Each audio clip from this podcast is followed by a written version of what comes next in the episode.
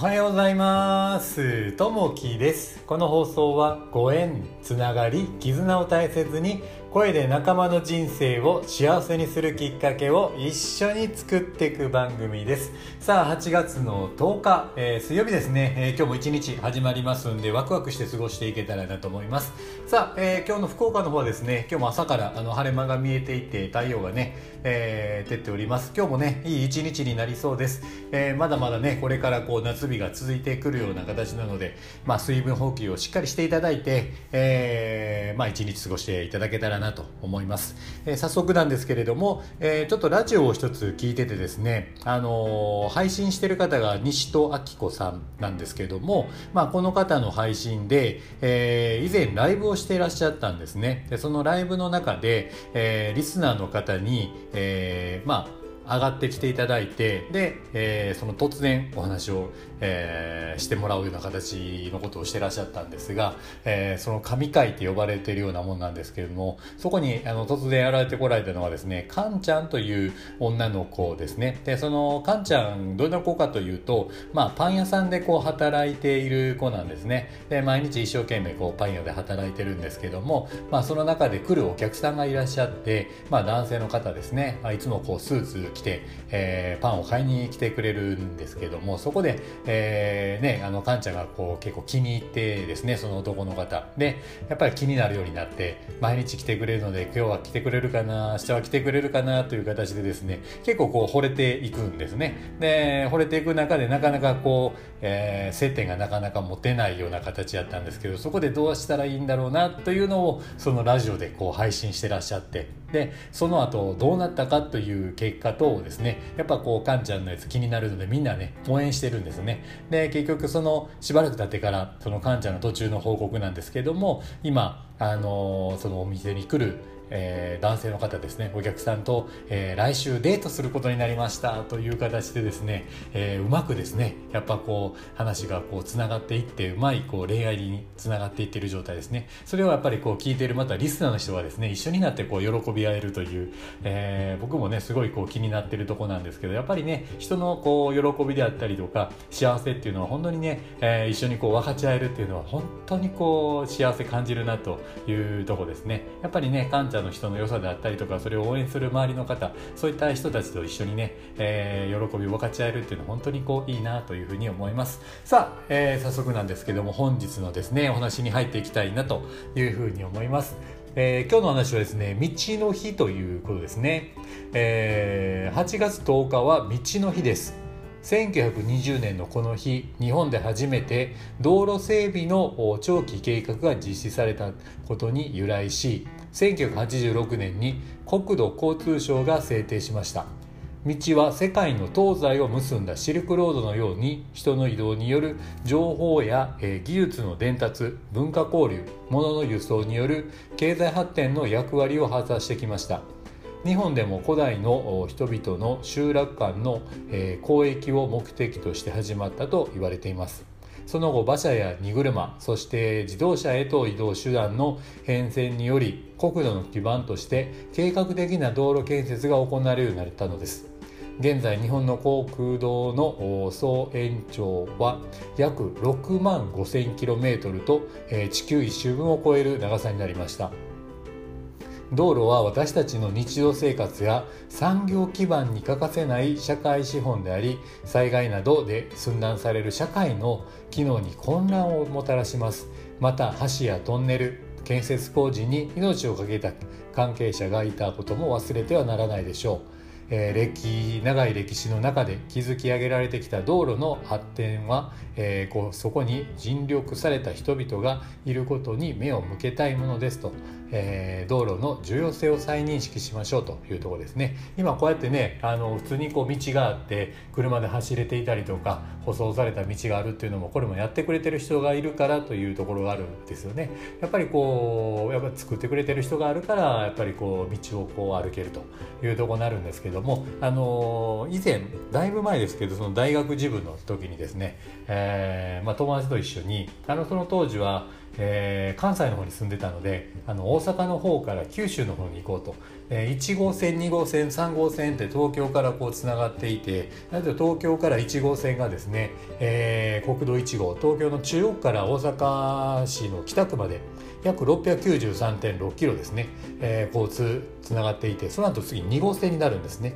でこの2号線から3号線に向かっていこうということで何日かかけて車1台でですねオンボールの小さいですね、えー、ほんとこうミニカーみたいな何でしょうね軽軽ですね。軽を使いながら、えー、車で寝泊まりしたりとか、えー、してましたね。それで、えー、2号線を、えー、大阪から九州まで行ってまたそれを戻ってというのがそれも下道でこう行ったというふうな1週間ぐらいかけてね、えー、行ったという楽しい思い出があるんですけれどもその2号線というのは大阪市の北区から北九州市門司区まで603.3キロぐらいですね。で次どこからの3号はどこからかというと北九州、えー、福岡の門司区、えー、北九州市門司区から鹿児島までこれ約約504キロですね、えー、こうつながっているようなとこですね。逆にこう4号ってどこにあるんやろうなって思った時に上に行ってて、えー、東京の中央から、えー、青森の方ですね。800約838.6キロですね、えー、北の方にこう伸びていってるような形ですね。やっぱこうね道がこうできていてそれをずっと走っていくのもまああと大人になってからでも行くのも高速走るのもいいけどこう下道を走ってみるとまたいろんな景色が見えるので楽しいんじゃないかなと、えー、思います。ちょっとお盆期を兼ねてですねまたそういったところを走ってみるのもいいかなというふうに思います。さあ、えー、早速なんですけども今日の一言になります、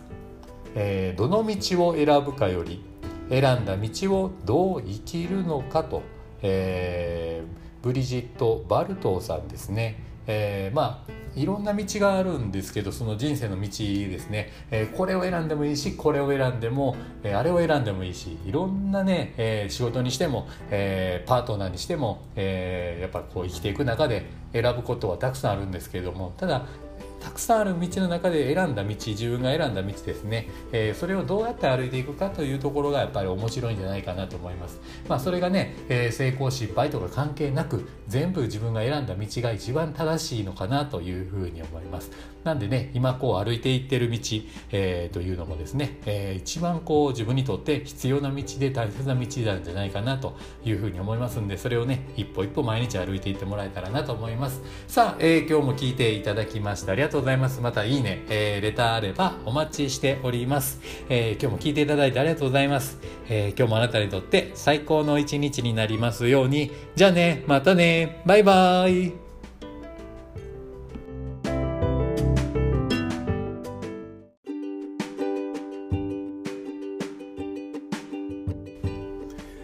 おはようございます。ともきです。この放送はご縁つながり絆を大切に声で仲間の人生を幸せにするきっかけを一緒に作っていく番組です。さあ8月の15日月曜日ですね、えー、今日も一日始まりましたんでワクワク過ごしていけたらなと思います。えっ、ー、と今日の福岡の方はですね、えー、朝から晴れ間が見えております、え太陽もね、え照っていて今日もね暑い一日となるかと思います。まだね、えちょっとお盆休みの真っ只中かと思います。えっ、と私の方はですね昨日ぐらいまでちょっと実家4月の方に帰っていて、まあ、親戚であったり家族とかとですねゆっくり、まあ、時間を過ごしたのと、まあ、あの家族とで、えー、ちょっと親戚の方と一緒に久しぶりにあの高校野球の甲子園をね、えー、ちょっと見に行ってきました。非常にね、あの楽しい試合でしたね、えー、関西のところで地元の近江があったりとかあと天理の試合があったりとかしたんですけどもちょっとね、えー、久しぶりに、まあ、高校野球見てで応援をして、えー、よかったんでちょっとねそれの映像も撮ってきたんでまたよかったら見てください。えっ、ー、と今回でね、えー、ちょっとレターを一通いただきましたんでご紹介させてもらいます、えー、小林さんへいつもありがとうございます。ルナです。今回は、えー、ギフト付きレターを、えー、ありがとうございました。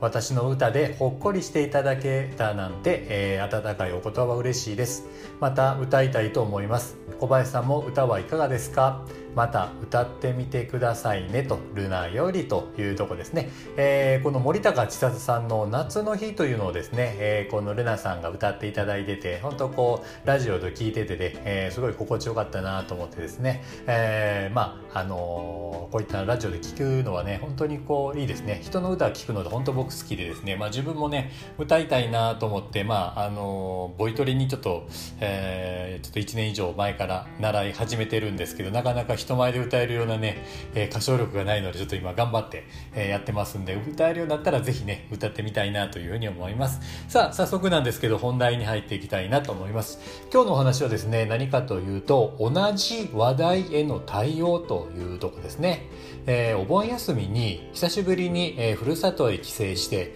家族や親戚との交流を楽しむ人も多いのではないでしょうか。めったに会えない大切な人たちだからこそお互いに、えー、有意義な時間を過ごしたいものです、えー、そこで重要になってくるのが相手の話を聞く時の心の持ち方です。初めて聞く話や共感できる話題なら聞きやすいものです。しかしいつも同じ話をする相手に対しては対応が、えー、存在になってしまうことがあります。さっきも聞いたまたこの話か。といった気持ちが頭の中の大半を占めたりすると話の内容が入らないだけでなく話を途中で、え遮ってしまう場合もあるでしょう。そんな時は相手がなぜ同じ話をするのか考えながら聞くことが大切です。また適度にうなずきや、えー、相づちを入れることで相手も気持ちよく話することができます。じっくり話を聞いて相手に向き合うことも良好な人間関係を作るためには必要だと言えるでしょうと。えー、心がけとして相手の気持ちになって聞きましょうというとこですね。えー、こうね、えー、まあ、実家など帰ったりすると、えまあ、去年もその話聞いたよとかですね、え例えば上司の人の話を聞くとですね、えそれをさっきも聞いたってまた同じこと言ってるっていうのもよくあったりするんですけどもその時にねついついこうそういう気持ちにならずに、え一歩ちょっと踏みとどまって、えなぜその人は同じ話をするのかというふうに本当にこう考えてみるとですね楽しくてその話をまたしてたりとか本当にこう相手に伝えたくて、えー、もう一回話をしているのかとかいうふうに考えると、えー、また違った視点で物事が見れるのでそういったところで、えー、一方通行のこっちからの視点じゃなくてまた向こうからの視点で見てみるとですね二方向からこう見えるので、えー、このもうちょっと深掘りしてみると、えー、なぜそういう言葉を発しているのかということを、えー、考えることだけでもやっぱり学びになってくるのかなというふうに思います。まあねそういったところで、えー、同じ話題への対応というところで、えー、接していけるといいのかなというふうに思います。さあ、えー、早速なんですけれども今日の一言になります、えー、自分に思いやりが足りない人ほど相手に思いやりを求める。自分の言葉が相手を傷つけていないかまず反省してみることと三輪明宏さんですね、えー、本当にねこう相手にあの思いやりが足りないなと思った時にふとねそれは相手じゃなくて自分というところをもう一回見つめ直すといいのかなというふうに思います。なんで一旦ね立ち止まって自分を見つめ直すというところもしてみるといいかもしれないですね。えっ、ー、とね最後にねちょっとねあのー、もう一つちょっとインスタグラムをやっていて、えーまあ、継続ができない人へ伝えたい考える考え方、えー、伝えたい考え方ですね。5選というのをちょっと上げてみたのでまたよかったら覗いてみていただけたらなと思います。さあ、えー、今日もね聞いていただきましてありがとうございます。またいいね、えー、レターあればお待ちしております。暑いからですね今日はちょっと水分たっぷりとってですね、えー、お盆の真っ只中なんでゆっくりね実家で過ごしていたりたりとかですね家族と過ごすというふうな時間とっていただけたらなというふうに思います。さあ、えー、今日もねあなたにとって最高の一日になりますように。じゃあねまたね。バイバーイ。